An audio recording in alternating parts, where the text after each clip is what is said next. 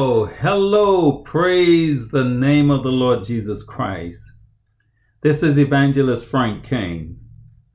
Thank you for joining me for this episode of the podcast. I greet you in the blessed name of our Lord Jesus Christ. Hey, today I want to talk from this subject God is our deliverer. I said, God is our deliverer. Of course, there is absolutely no revelation in the statement that God is our deliverer. According to Psalm 34 and verse 19, many are the afflictions of the righteous, but the Lord delivers him out of them all. Clearly, God is our deliverer. There's no revelation in that statement as a title. But you know, sometimes the purpose of preaching and teaching is simply to stir up truths that you already know. Just because we know certain truths about God does not mean that those truths are actively working in our lives. I believe that's what's wrong with many churchgoers and many Christians today. They faithfully come to church on Sundays and through the week, and they get lots of biblical information, but that's the end of it. They seldom act on that information, it's just passively residing on the inside of them. So sometimes we say with our mouth, that we know God can deliver us, but in practice, we act as if we don't believe we can get out of a situation we may find ourselves in. In this episode, I want to share with you from 2 Corinthians chapter 1. There, Paul writes about a life threatening experience that God delivered him from. Being on the front line for the Lord, Paul lived dangerously. It was not unusual for him to find himself in a life threatening situation.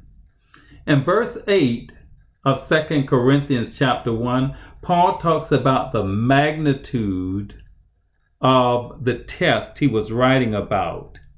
He says, For we would not, brethren, have you ignorant of our trouble which came to us in Asia, that we were pressed out of measure, above strength, in so much that we despaired even of life.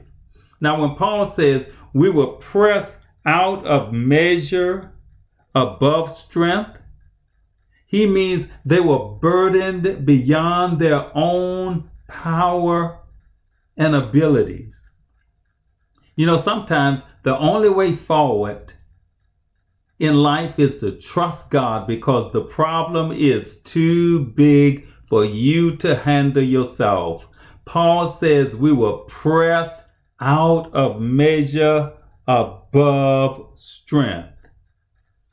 In the last part of that verse, Paul says, We despaired even of life. That means things looked hopeless. That means death seemed almost certain. Obviously, this was a very difficult situation. Now, it's important that we bear in mind whom we are talking about. Paul was the greatest of the Lord's apostles. In chapter 12 of this same epistle, he even talks about how he was caught up into the third heavens and the things he heard while up there. I'm just saying, this was no babe in Christ. This was the most mature of Christians. And he said the situation was so bad that they saw it as death looking them in the face. So, if anybody questions whether or not God will allow godly Christians to go through hellish tests, Here it is. In the next verse, verse 9, Paul helps us by giving us the right perspective when we are being greatly tested. He says, But we had the sentence of death in ourselves, that we should not trust in ourselves, but in God which raises the dead. He is saying that although the test was like looking death in the face, it was not unto death. Perhaps one day you will find yourself in a situation that looks as if it is the end of the road for you. But listen, my friend, if you are a Christian, that test will not take you out. But look at what the Bible says is the will of God when we find ourselves in seemingly hopeless situations, regardless to how we got into the situation. Paul says it is to the intent that we should not trust in ourselves, but in God. When God allows us to get in those overwhelming situations, it is to the intent that we should trust in Him and not in ourselves. And let me just throw this out. For some Christians, tragedy is one of the few ways God can get our eyes off of ourselves and on Him. Finally, in verse 10, Paul talks about God's faithfulness during difficult times. He says, Who delivered us from so great a death, and doth deliver us, in whom we trust that he will yet deliver us. That is so powerful. He said, God has delivered us, God is delivering us, and God will yet deliver us. Past, present, and future, God is our deliverer. You know, none of us knows what hand tomorrow will deal us. And some people really stress themselves out over that issue.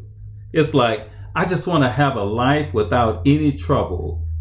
Well, listen, we all want that, but we can't have that. But what we do know is that God will be with us and that He is able to deliver us from any afflictions along the way. Praise God. Now, this is just one of Paul's many challenges and tests during the ministry. Some people have serious problems about this whole narrative. It's like, since God is greater than the devil, and he is greater than sickness, and he is greater than trouble, he can keep us from any difficult times in our life.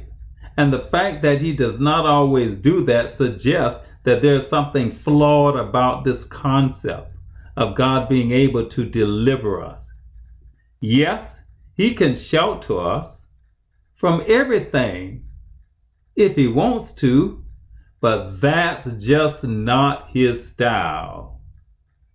God wants us to trust Him. Now, one of the reasons why a message like this resonates with Christians is that there are some people in church who have some seriously difficult things going on in their lives. Wouldn't it be great if God just shouted us from all of that? We wouldn't have to pray as much to God we would not have to be waiting on him while he seems to be dragging his feet. We wouldn't have to feel the pain of suffering until he comes through for us, etc. Every day would be like a day in paradise. There's just one problem with that. Jesus didn't come to fix all of that in this world. He came to redeem us and to save us from our sins so we can have life and peace with God. And He came to live in us to help us live a victorious Christian life in spite of the hand that life deals us.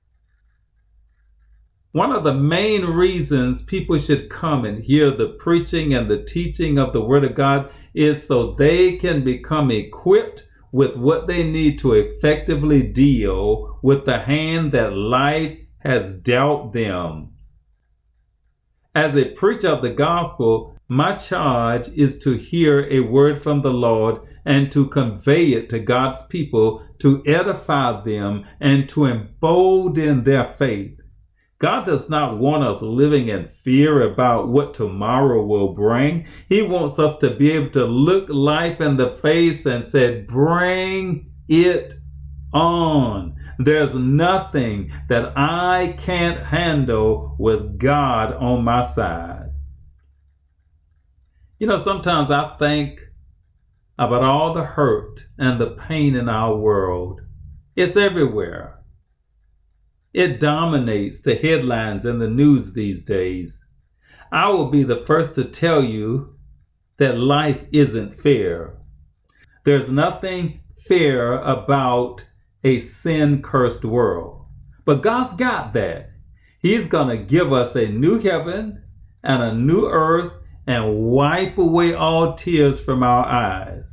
But for now, my friend, the good news is that God is with us. And no matter what comes, and no matter what situation we find ourselves in, God is more than able to deliver his people.